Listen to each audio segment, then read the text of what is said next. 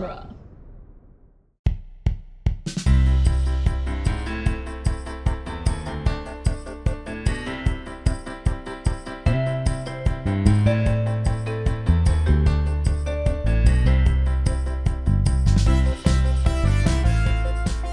Everyone, and welcome to the Protagonist Podcast, where each week we look at a great character in a great story. I'm Joe Darowski, and this week we're discussing The Storyteller from Jim Henson's The Storyteller. And joining me for the discussion is returning guest, John Darowski. Welcome back, John.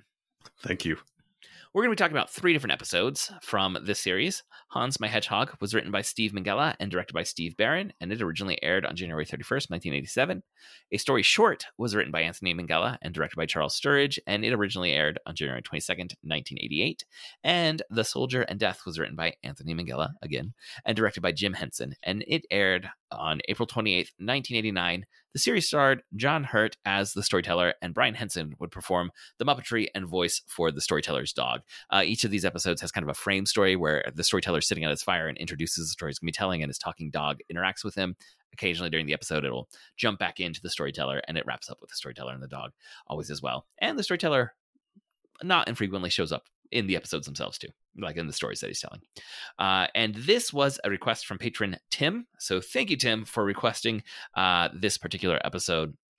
This is a series that I've been aware of as a fan of Jim Henson, but I had never actually seen. Doing some research, turns out that's not surprising. It, it has been hard at times to track down where and when you could watch uh, these episodes of Jim Henson's The Storyteller. But John, had you seen these before? Some of them.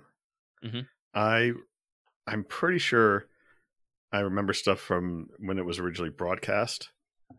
Um, because you know, Jim Henson, that's when our parents would definitely approve of us watching.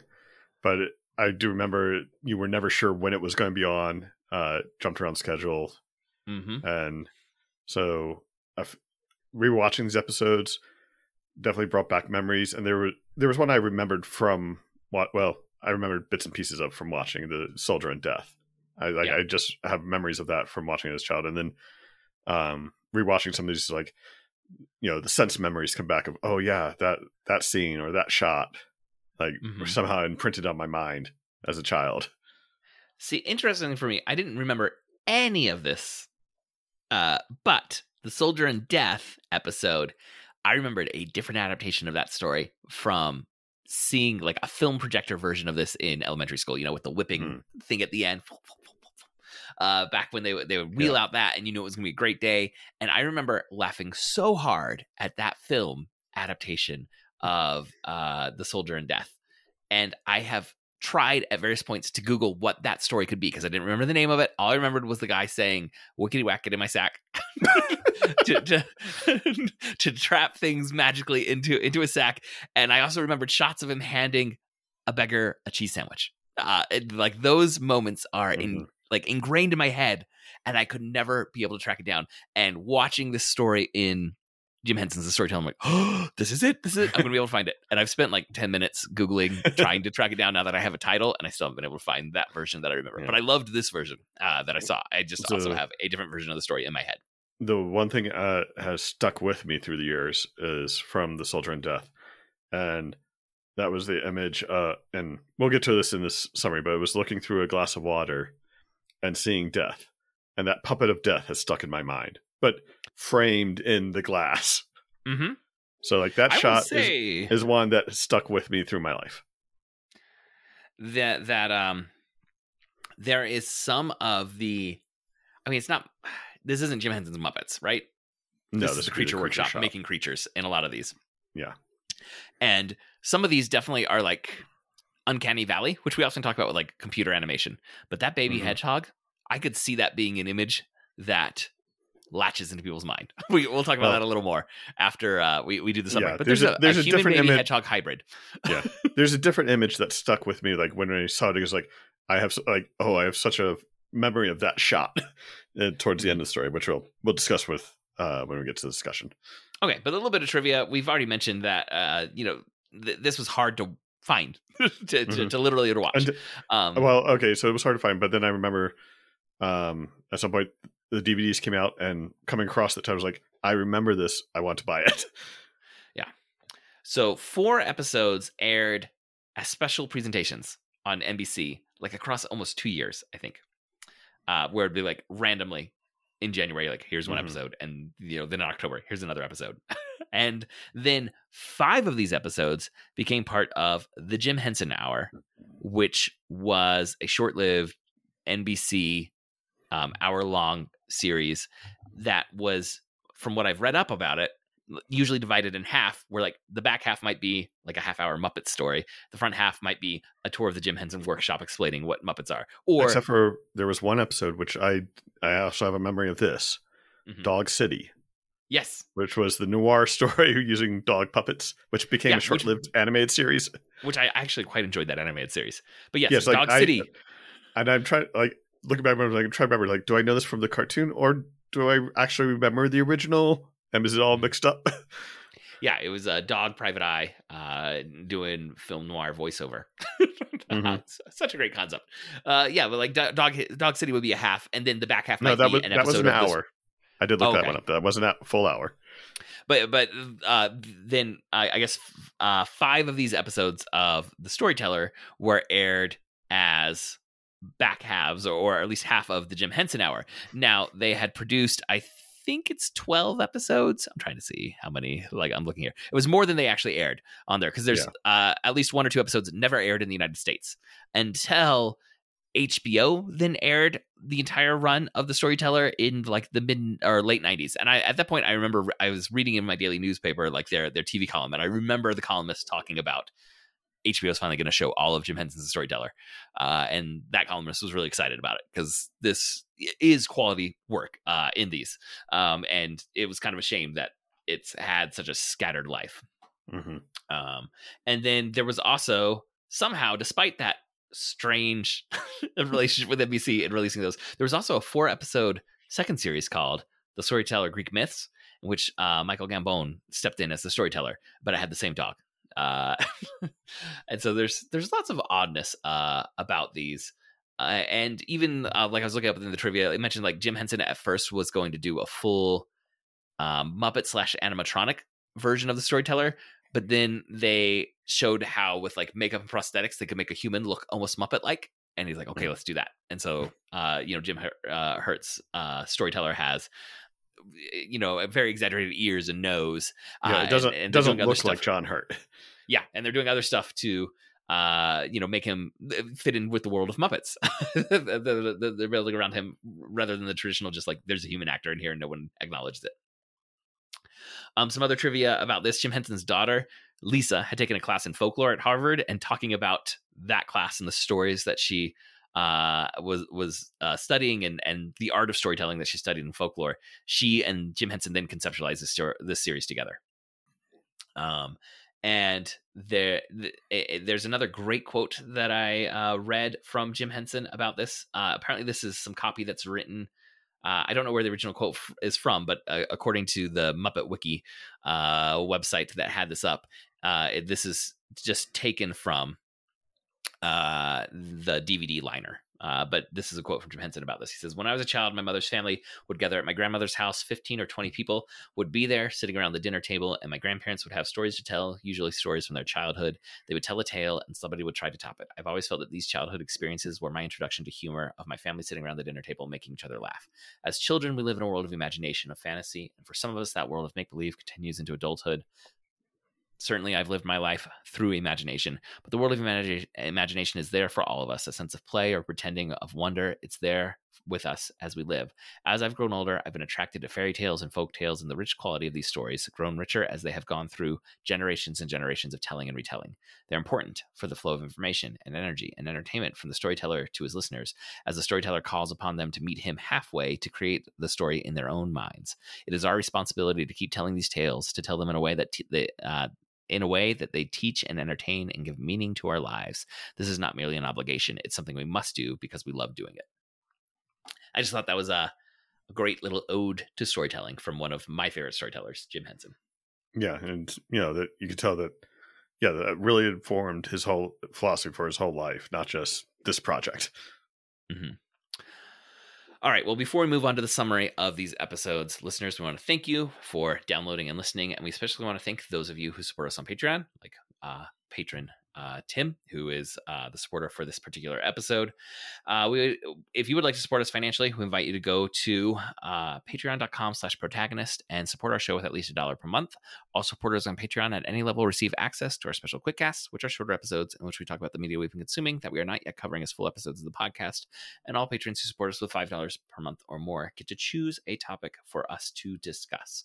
Uh, John, you have written summaries for these episodes, and I will also just note um, I don't know uh, the actual order that these episodes aired. Like, uh, if you look up Jim Henson's The Storyteller, every website I looked at had a different order for the episodes uh, as to as to um, you know what's considered episode one, episode two, episode three. We're just going to do it by talking about Hans my Hedgehog, then a story short, and then the Soldier in Death. Yes. All right. So Hans my Hedgehog, based on an old German legend. A farmer's wife wanted a child, and she would try anything to have one. She didn't care how it looked, which is a dangerous thing to wish. Soon she gave birth to a child named Hans that looked like a hedgehog, with a pointed nose and quills as soft as feathers. But while the wife loved the child, the farmer grew to hate him. As Hans grew up, he, he learned he was strange, and learned he was ugly, and learned to be sad. One day, after his father tossed Hans the gravel hog from the table, to eat outside, Hans asks for a saddle to ride his rooster and some livestock so he can go away to where he can't hurt anyone and no one can hurt him. After Hans left, his mother, mother's heart broke and she died. Twenty years later, a king got lost in a forest until he came across an extraordinary palace. Hans welcomed the king and gave him a meal. The next day, the king awoke beneath a tree near his own castle. He offers the gravel hog a reward, saying, Name anything. And Hans says, Give me the first thing to greet you when you arrive in your kingdom. I will collect my reward in a year and a day. And the first thing to greet the king is his daughter. A year and a day later, an army of animals arrive, led by the gravel hog. The king and the princess keep their promise, and the princess marries Hans. That night, the princess sees Hans remove his coat of quills and become a man who went out among his animals. In the morning, the ugly gravel hog was back. The next night, the princess falls asleep on the coat of quills. When Hans returns, he explains that he uh, uh, explains that he's been cursed and asks if she would prefer the man or the beast. She responds, "I have a husband, and he is what he is." Hans then explains that uh, if she will not speak of this for one more night, the enchantment will be broken. The queen, seeing her daughter happy, says that she has spoken with a wise woman in the village who advises that the only way to break the curse is uh, throwing the gravel hog's coat into the fire. That night, the thought seizes upon the princess, who burns the coat of quills. This traps the gravel hog in his beast form, and he leaves. The princess has a pair of iron shoes made, and, slipping them on, sets off to wander the world in search of her husband. She wears out three pairs of iron shoes in her wanderings until one day she came across a farmhouse and saw a bird transform into the gravel hog. She claims him as her husband and embraces him, not letting go until the enchantment is broken and he turns back into a human. And so the princess, who could not keep her promise, won back her husband by looking without hope for finding and holding on for dear life. A story short from an early Celtic folk tale. The storyteller recounts a time when he was a beggar and tricked a castle chef, chef into making stone soup, wherein you boil a stone and add ingredients until it tastes like soup. As punishment for tricking the cook, the king requires the storyteller to tell him a story every night for a year, and for every story he would earn a coin. But if the storyteller fails, he will be handed over to the cook and the boiling oil. On the last day, the storyteller can't think of a story. Meeting a former beggar with whom he had shared the stone soup, the storyteller gambles away his fortune, his wife, and finally his very self. He is first transformed into a hare and then into a flea. The beggar then goes to the cook and wages the gold against a meal that of three toothpicks in a row, he can blow away only the middle one and leave the other two. The beggar then places his fingers on the two outer toothpicks and blows away the middle one. But when the cook tries this, he blows away his own fingers. The beggar then says he can move one ear and not the other, which he does with his hand. When the cook tries, his ear falls off. The beggar then presents himself to the king and performs other tricks. throwing one end of, a rope into the air where it stays, then throwing a glowing orb up until it disappears. When the prince demands the glowing ball, the beggar turns the rope into a rope ladder so the prince can retrieve it himself. But then the rope drops, with the prince still above, somewhere. The ball drops, but no prince. So they drag the beggar to the cook and his boiling oil. When the beggar treats the boiling oil like a bath, the cook tests it. But rather than being burned, his finger and ears are restored. Then the prince comes out of the oil while the beggar disappears. The storyteller wakes up, all of this having been a dream. While the storyteller has no story, he can recount his dream, and it was the best story the castle had ever heard.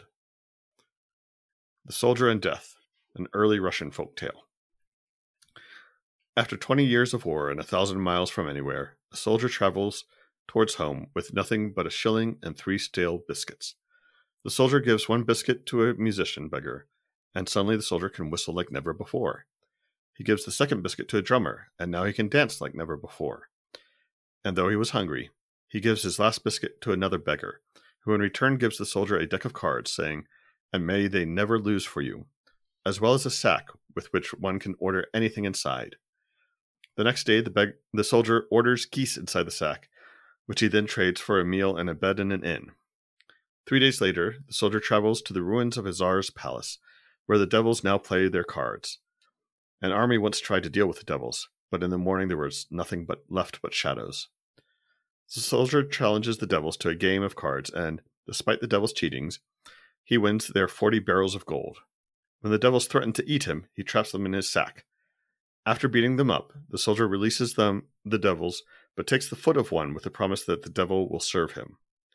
Rewarded by the Tsar, the soldier now lives in a castle and has a family. But his son falls ill with a fever that none can cure. The soldier calls on the devil and promises that, if the devil can cure his son, he shall have his foot back.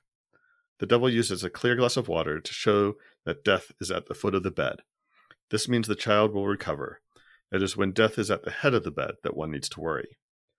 The devil instructs the soldier to sprinkle water from the glass onto the boy, who immediately recovers. The soldier returns the devil's foot and, in exchange for the glass of water, releases the devil from his service. The soldier then travels the world as a miracle man, healing the sick when he can with his magic glass of water. One day, the soldier receives a message from that the old Tsar is ill and is summoned to the palace, but death is at the head of the Tsar's bed.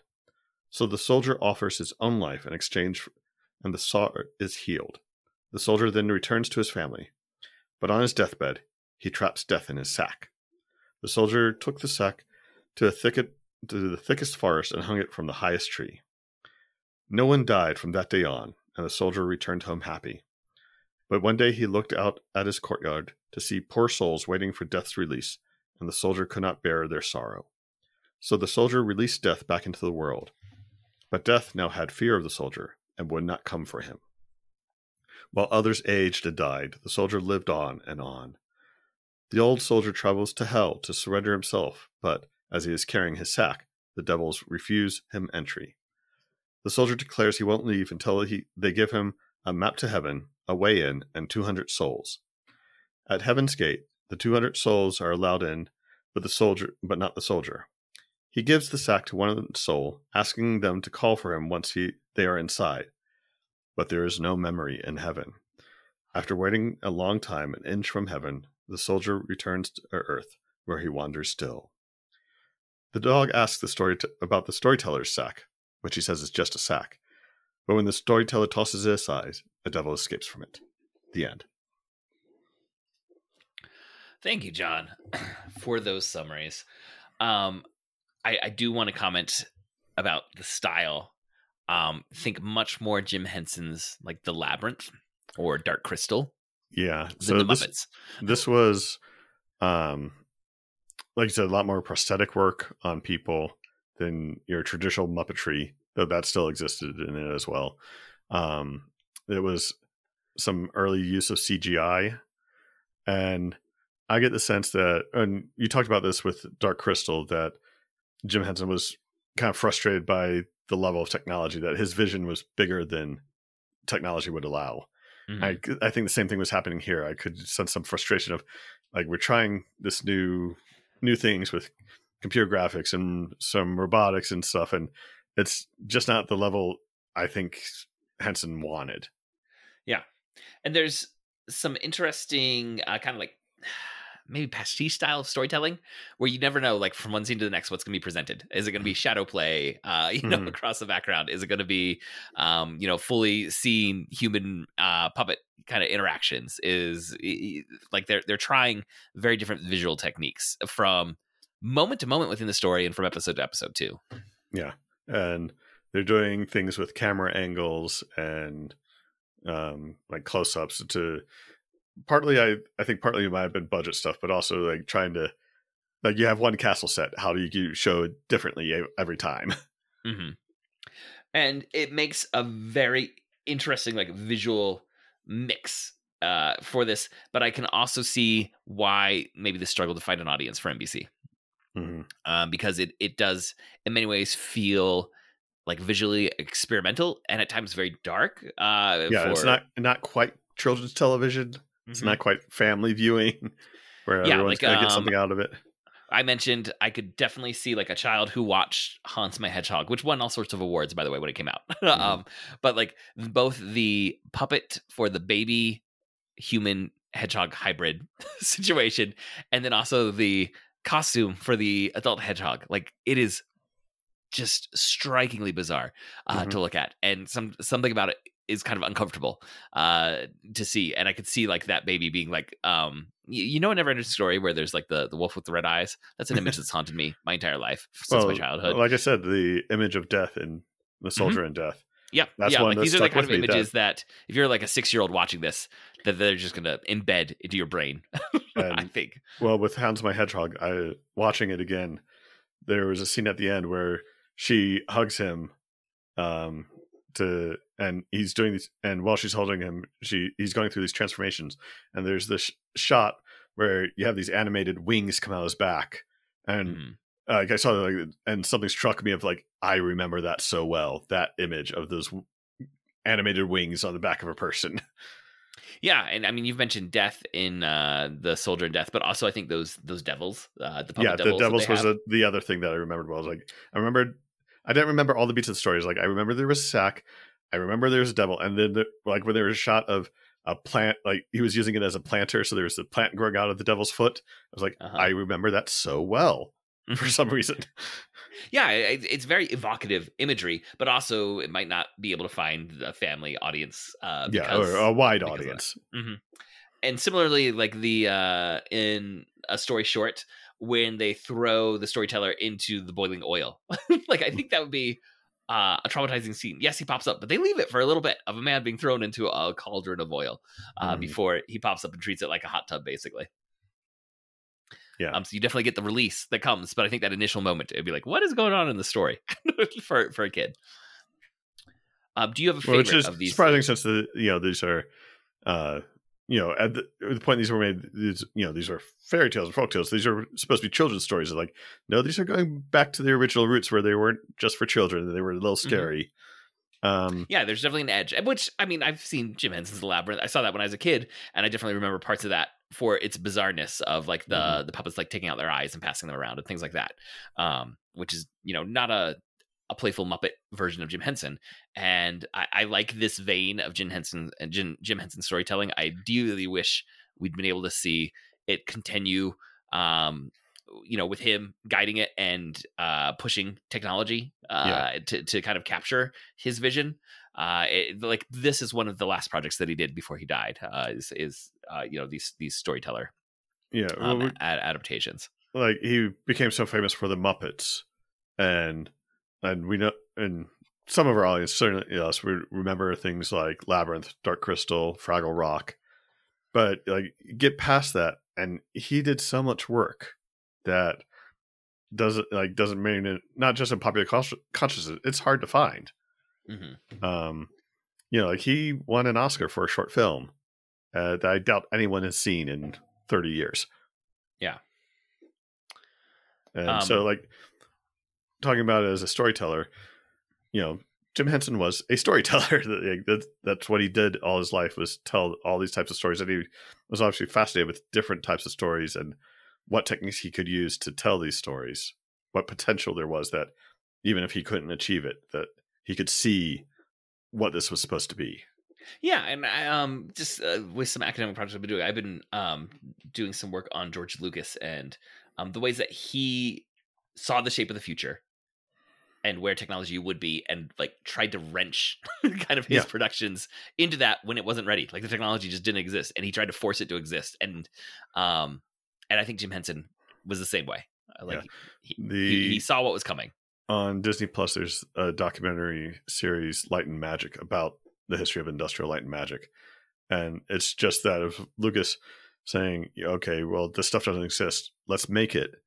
And finding the people who could do that. And as you know, he's uh he's looking at computer animation in the early 80s where computers could barely do anything. hmm Um, yeah, like I was, uh, he invented something that is used in every blockbuster now, and it's the the uh, crowd replication to Mhm. fill in extras instead of having thousands of extras. You film, you know, 20, 50, 100 people, uh, and you you multiply that digitally. He invented that for the Young Indiana Jones movies because he needed crowd shots of extras in period garb, and they couldn't afford to actually dress that many people. Hmm. It's like let's make it happen, and that's the first place it happened. And since then, like you, if if there's a crowd scene, odds are it is the kind of technology that he was developing in the early '90s for Young Indiana Jones.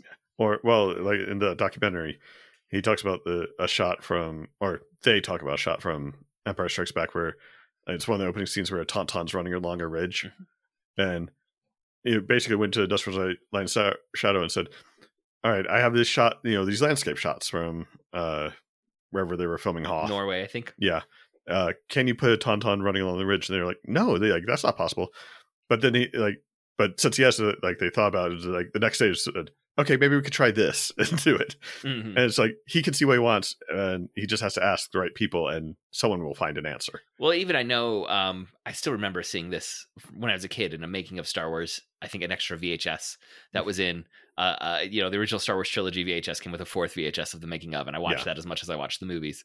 Um, I still remember with Tauntauns when they were doing the stop motion, they he wasn't happy and, and and also the animators like this is collaborative. I'm not trying to give all george lucas all the credit but they weren't happy that when you do stop motion you don't get any motion blur uh you know because every every photo is just you know j- just Yeah, that one just- photo. And if you stop film individually as someone's running you get a little bit of blur on the edge of the images uh, from from their motion. And so they developed a rig that would shake the tauntaun as they were taking the the you know the, the photograph uh, so that you would get a little bit of blur in every still image um, of, of the tauntaun to try and make it look more like when you film a creature running uh, or a human running. Uh, you know and it was all stop motion but they were trying to get what happens when you film real life. Anyway where were we? Jim henson. Okay. Yes back to Jim Henson. Jim Henson's a storyteller. Uh, I, I I really wish George Lucas and Jim Henson worked together more. I just feel like they would have. No, they- could've- like- i think labyrinth was a collaborative project Mhm. and, and I think uh, was Jim Henson involved in Willow in any way? I feel like he. ah, I maybe I'm wrong. probably something there Yeah. um and of course you know of course they had yoda hmm Yes, but that, that yeah. was a little more frank oz but it you know feels they, like they they worked they together. should have worked together more. yeah it's like they could have really made some magic if they came together All right, of these three episodes of The Storyteller, do you have a favorite? Hans my Hedgehog, a story short, or The Soldier in Death? Well, like I said, the Soldier in Death is the one that stuck with me. But watching these three, I think Hans my Hedgehog, probably because it has a happy ending. That ending for Soldier and Death is bleak. Yes, Um, and you know, Hans my Hedgehog and is.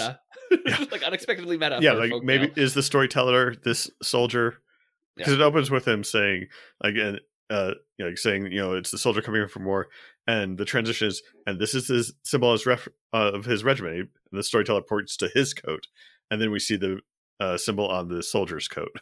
Yeah, and at the very end of the episode, where he throws his sack, uh, one of the devils pops out of it. Yeah. Um, but Hans my Hedgehog, you know, happy ending, uh, a variation of the Beauty and the Beast story. Um, I mean, when you get into f- folktale and fairy tale studies, they have all, a very specific classification for everything, um, called the ATU index. Um, so I'm I'm not sure whether Hans My Hedgehog would be classified as. I wouldn't be surprised if it was under Beauty and the Beast stories.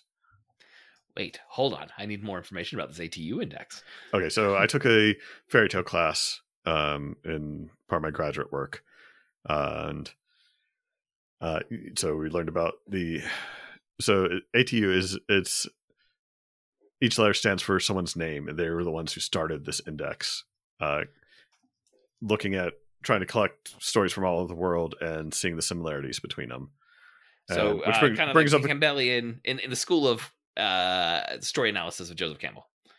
Uh, yeah, and exploring like, um, the you know, it brings up quite anthropological stories. Yeah, yeah, and brings up anthropological interests of how these stories get transmitted across mm-hmm. cultures, across continents, because you have Cinderella stories in China and Europe that are distinct, um, but they probably but they probably had a common root. Uh, there's actually a, a, manga I read a fan translation of the legendary musings of Professor Munakata, which is a great title, yeah. and it's about a anthropologist who does Japanese folklore, but he's trying to trace. Um, he's also trying to trace the migration of iron technology of how you forge swords and how that was brought from the Middle East to Japan, and some of the stories that might have been brought with him that you could see. Oh, there's this Japanese story, but it has a lot of similarities to these ancient Greek ones. Huh. I, I I'm fascinated by this. Yeah, it's, it's like whoever wrote this had to have at least a consultant, if not they were a folklore expert themselves in writing right. these stories. Um, and so, yeah, like the ATU index is one of the resources where you look at it and say, okay, there all these stories from around the world, or you know, maybe just around Europe, but you know, how are they being transmitted? Um, where they might be they be coming from? Because you know, fairy tales don't have to come from an oral tradition; they mm-hmm. can can come from a print tradition. Well, but like Hans Christian Andersen, right? Hans Christian Andersen. Actually, uh, early, but going back to the Renaissance, um, we know some of these stories were well were first written then. So it's like, did they just come from the literary tradition, or was the coming from oral? So like the Brothers Grimm, we do have an oral tradition there, but something like Beauty and the Beast, we know when it was first written, and it was written in a literary style. So was it someone's imagination in the Renaissance, or was it coming putting together folklore bits? Mm. Um, so you know that's getting into you know fairy tale and folklore story. This is the sort of stuff they do. Well, that's what uh, you know. Jim Henson's daughter was taking a folklore class, exactly. and that's what inspired this the series. So it makes perfect sense and, that like this well, is firing a lot of your expertise in that area.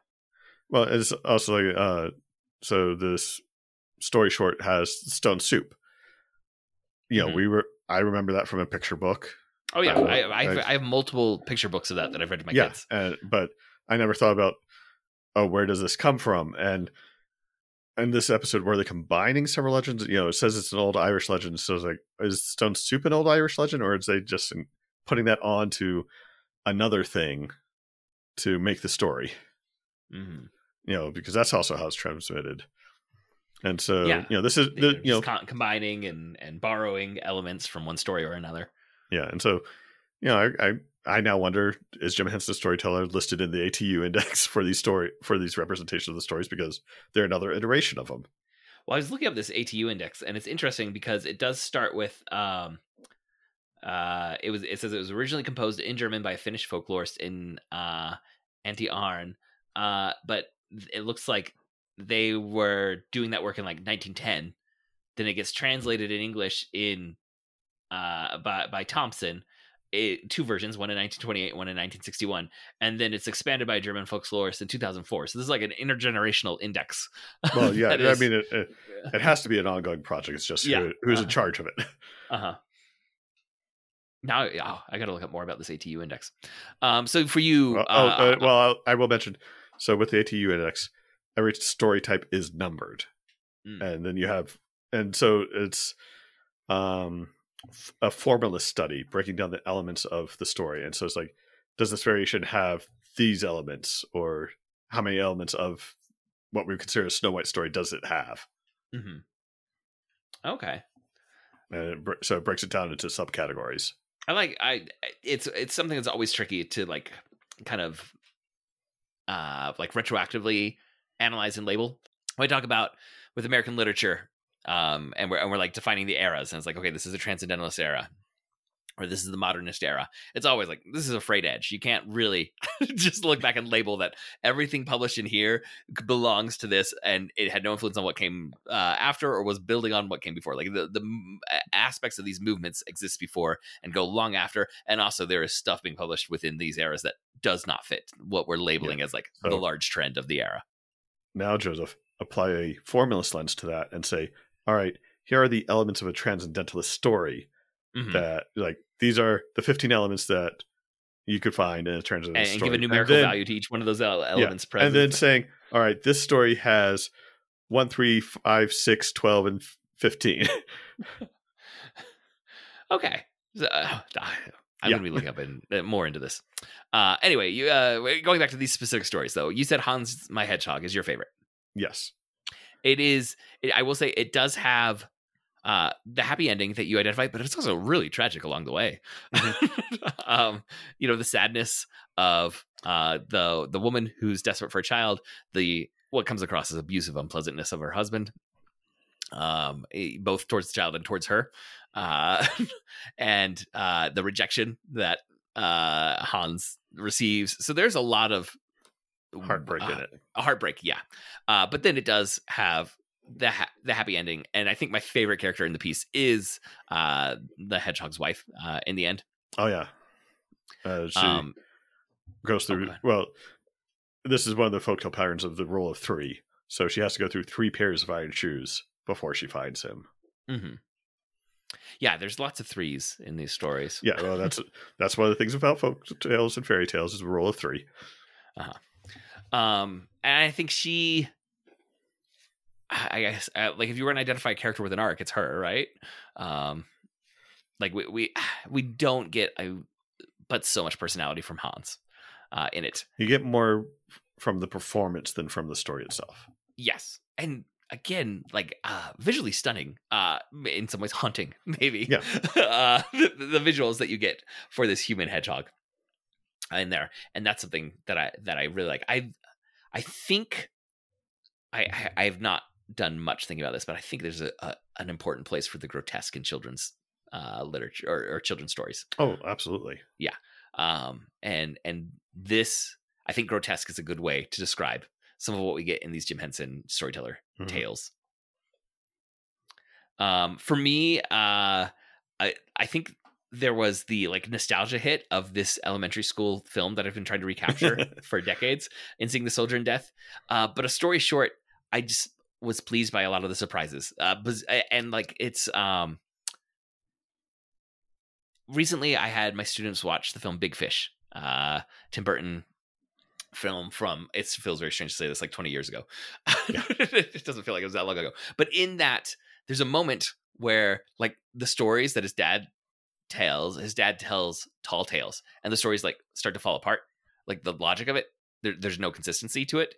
And someone says, "Well, that's the way of stories. Like they get mixed up, and that's fine. like Yeah. you can't be nitpicky about storytelling that well, that there's no like internal logical consistency in the kind of like oral tradition that his dad is doing of like tell, telling tall tales.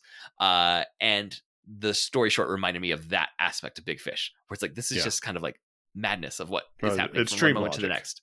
Yeah, uh, and I kind of love it. that there's like it doesn't it, it's just bizarre for the sake of bizarreness and like well what it, you must feel like a kid sitting there saying well what happens next and a dad or a mom like just making up a next weird thing and it doesn't matter if it builds logically off of what came before it's just well this is the next part of the story Yeah, I think that uh, ties into looking at the storyteller himself as a character.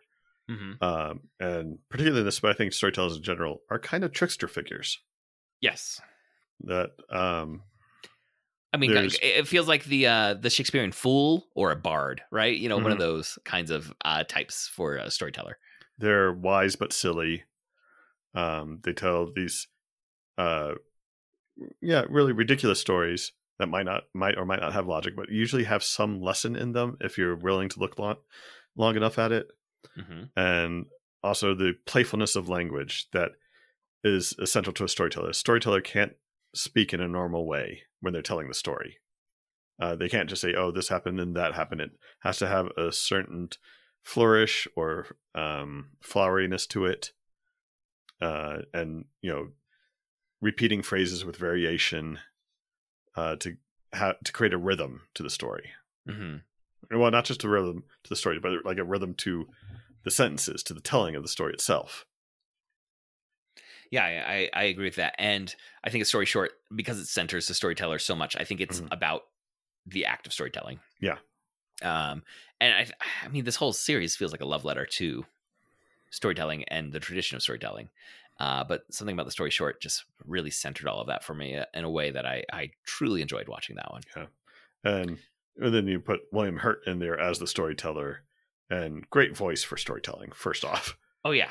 And- Um, but then like he you he does like he doesn't just sit there and and recite these lines. He's bringing a performance. Right. He's moving around the room, and then in the story short, he actually gets to interact with the story itself. I think I may have said William Hurt at one point and embedded Oh, it's that John name. Hurt. It's John Hurt. I think I may have I- misspoken and said that I- earlier as William Hurt at Uh, one yes, point. uh, sometimes you get the Hurts mixed up. Yes, this is John Hurt.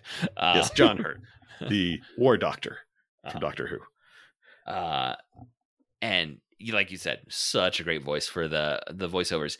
And um, Jim Henson seems to enjoy putting old men and dogs together. Um, it- it's his go. it- it- he does it in Fraggle Rock. Um, uh, for for the human element of Fraggle Rock, right? The the Muppet Mhm. dog uh, and a human, and uh, at the end of a Muppet Family Christmas, isn't Jim Henson with that dog hanging out in the kitchen and looking on? I have not seen that enough to say. Oh, I think it is. Uh, and I think there's something charming Well, about it. my understanding is that the Muppet that Jim Henson most identified with was Ralph. Yes, and I've, that's- I, I've heard that too. Part of why you don't get Ralph much anymore is that was so tied to Jim Henson that no one else has actually been able to take that one over. Yeah, it's it's an interesting part of um, the Muppets and, and Sesame Street as well, like how uh, tied these these you know these these Muppet these foam felt creations become to singular performers uh, that are aligned with them. No, and what's really weird is sometimes you know when they, um, you know, someone else is behind it, and you can tell it's not quite like Mhm. Kermit the Frog that you know. Yeah. It's like it's not. Oh not. yeah, This isn't quite the Kermit I remember from my youth. uh huh. Yeah, I think we're on to our third major Kermit, uh, and Yeah, um I th- there's definitely differing opinions I, I mean i don't think anyone holds the opinion any opinion other than that jim henson is the best kermit uh, that I, seems I would hope not. inarguable but, but uh, of the other two i think there's some debate that goes back and forth yeah, but you could just tell like, oh, the mannerism's not quite there. The voice isn't isn't exactly the same, and sometimes it's like he's not acting the same way. Like this is a different sensibility of from the person behind him who, uh, you know, like sometimes you know, have, you know, Kermit will go on a show to do an interview, and he has to be spontaneous. And it's like that's not quite how uh, Kermit should be characterized. yeah um or, or like sometimes there's the moments where like uh the same muppeteer always does uh certain mupp, uh muppets but then those two muppets have to interact and it's like okay well they- they're gonna go dub in the voice later for like oscar the grouch and, and big bird talking to each other uh, Caroll Spinney can't be Muppeteering both of them. And sometimes the movements feel a little off. for I, I'm pretty Yeah. sure it's usually Well- Caroll Spinney in the Big Bird costume and, and someone else doing the the work for Oscar. And let us just applaud all the Muppeteers for the hard work they do. So, and to understand how hard they work, hold your arm above your head. Now do that for hours on end. yeah, it's, it's similar for uh, um, uh, like the boom mic operator. It's like no, you, you really do. You, you need to appreciate what boom mic operators are doing. yeah, All like, day long. there is there's a workout involved with this. Uh, um, let's see. Uh, so we talked a little bit about Soldier and Death. Uh, I will say that one had some of the most uh striking uh creations for the creatures like the the way they do Yeah, death and striking the- the- visuals. the, devils uh Yeah. are amazing and then also um some of the the shots that they choose they chose for like um the soldier wandering alone uh, at the end or, or like being rejected from heaven it's like oh that's just really interesting composition in some of these Yeah, um yeah, what about uh, yeah. oh go ahead I, I think I mentioned some of the shot composition of trying to keep it interesting and different for every episode. What about trying to find a theme for these stories? Because they're folk tales and they're often meant to, uh, you know, teach lessons. Do you think there's a message in each of these? Um, yeah. So with Uh, Hans my Hedgehog, it's like you said, it's a Beauty and the Beast. It's you know finding beauty that's not, you know, skin deep, but then also the payoff that hey, know. oh, beauty's not skin deep, but you don't mind it on the surface level either in the end, right? yeah, yes. There, there's always that aspect of the payoff of Beauty and the Beast kinds of stories. It's like eh, good, good moral, but. Uh, so I think that's uh, you know pretty present in that one, uh, and But I well with that like it also can depend on you know, like which character you focus on. So like you mentioned, the princess had the biggest biggest arc, but part of that is she honored this commitment of her father without you know even before she saw the hedgehog. mm-hmm. She was like, "No, you know, you gave your word. I'm going to honor that." And then she meets the hedgehog, marries him. She's you know not thrilled, but she says, you know, she says, "My husband is who he is." Yeah. like I will accept you whether you're human or the hedgehog form. yes, And I think that's um, looking at her story of uh, keeping promises uh, to the end, to the long run for her uh-huh. to keep that uh, is also a message. Yeah, definitely. I think I think you're you're right on uh, with that. Um, with uh, a story short, that might be the one I'm I'm struggling a little bit more to like find it, it, it- because of that. What almost feels a little bit more improv nature of the story it is itself. a lot about that one is much more about tricksters, Mhm. where storyteller first tricks the cook making stone soup, and then the beggar tricking uh, the cook in the court uh, with his magic, which I guess is the only way to describe it. yeah, uh, I, I don't know that I feel there's a strong like kind of like an Aesop's fable moral when we're talking Yeah, about storytelling not- with this. um i you know it's just you know the storyteller needed a story in the end and it's kind of like well stories can come from anywhere if Mhm. you then play with it It- Yeah. like if you're willing to exaggerate something to make it a tall tale or do this or that. Stories can come from anywhere. Yeah, the Soldier in Death, it definitely feels like that one has kind of the monkey paw warning of be careful what you wish for. Um, uh, aspect of it. The the simultaneous blessing and curse throughout, where it's like, okay, this this is saving my life uh, in this moment, but then later on, it's ruining everything. oh yeah you know, like you start with the message of oh if you're kind to others you will be rewarded because he gets the deck of cards and the bag as well as a whistling and dancing. It Yeah. doesn't come out much but you know he had so it starts off with that but then by the end it's like well was he rewarded or you know was his choices like was it his choices that led to this fate? Um, or is this you know is this a just punishment for him? Yeah, uh, and I like with each of these, I, I think it's easy to think of like stories that these feel like, and that's exactly what it's supposed to do, Yeah. right? Uh, like when we when we say, "What's uh, Hans my Hedgehog feel like?" Well, it's a little Beauty and the Beast. What's the Soldier of Death? It's a little Monkey Paw. Yes. That's the nature of storytelling that we pick up these pieces and we reshape them and remold them, but there's those elements that feel recognizable enough, uh, and I think there's a comfort in finding that that familiarity uh, with this. And I love this presentation of both these older folk tales, uh, but also just this kind of celebration of storytelling that we get in Jim Yeah. Henson's The Storyteller. and i also want to appreciate them for not picking the obvious fairy tales you know the disney ones that everyone knows Mhm. they went a little deeper and you know even if it's a variation on beauty and beast or something they chose fairy tales that hadn't been adapted a lot Yeah, um, and I mean, I, I wish we'd gotten more of these. Uh, I completely understand why NBC was like, I don't know what to do with this as a network. it's like Oh. sporadic releases across three years for Okay, well, nine yeah, episodes. you did not mention this in the trivia but um boom studios the comic book publisher has done several mini series storyteller miniseries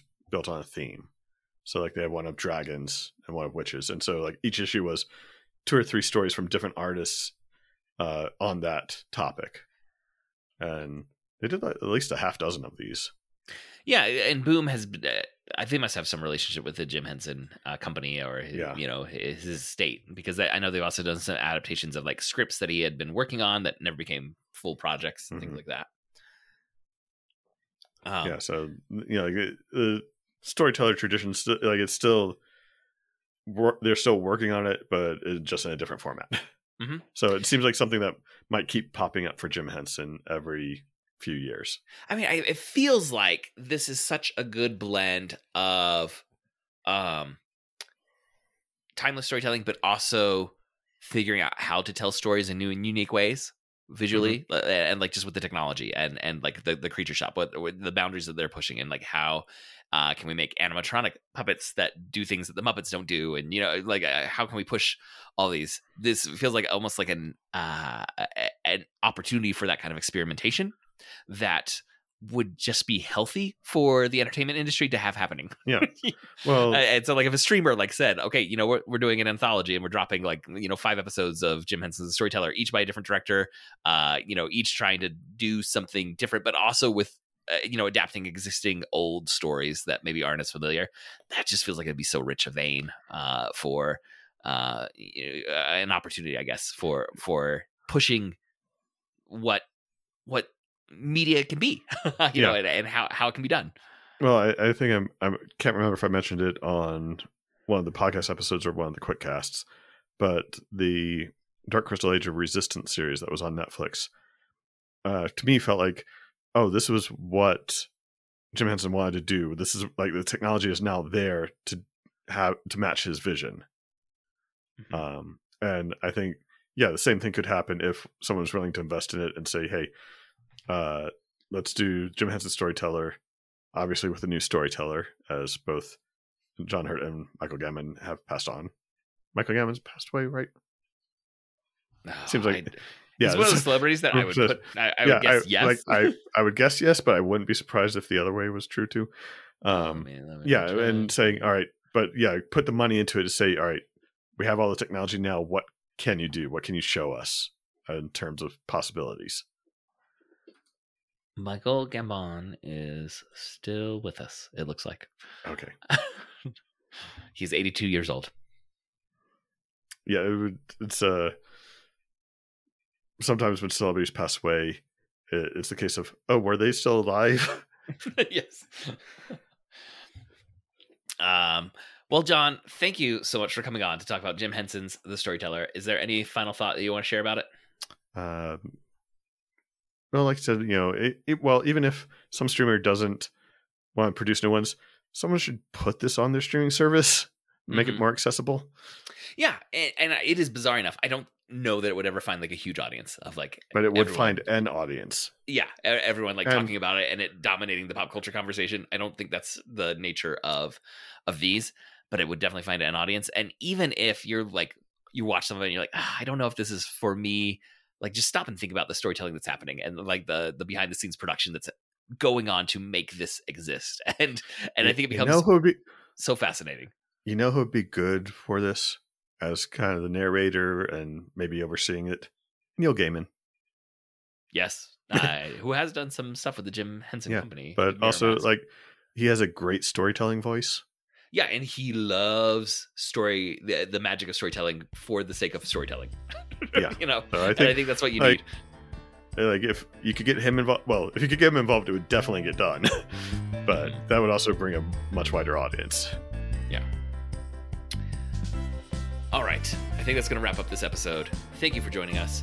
For show notes and links to all the other great Dueling Genre shows, you can go to duelinggenre.com. Also, please subscribe to the Protagonist Podcast in your podcast app of choice, and please leave us a review. That really helps us out. We would like to thank Scott Tofke, who composed our theme music, and also patron Tim, who supported us for this episode.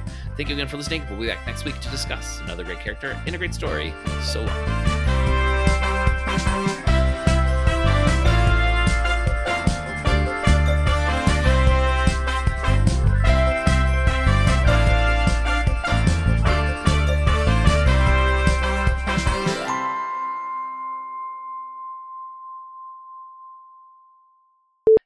Something's going weird with Google. All right. Not going to touch anything. Fourth time's the charm.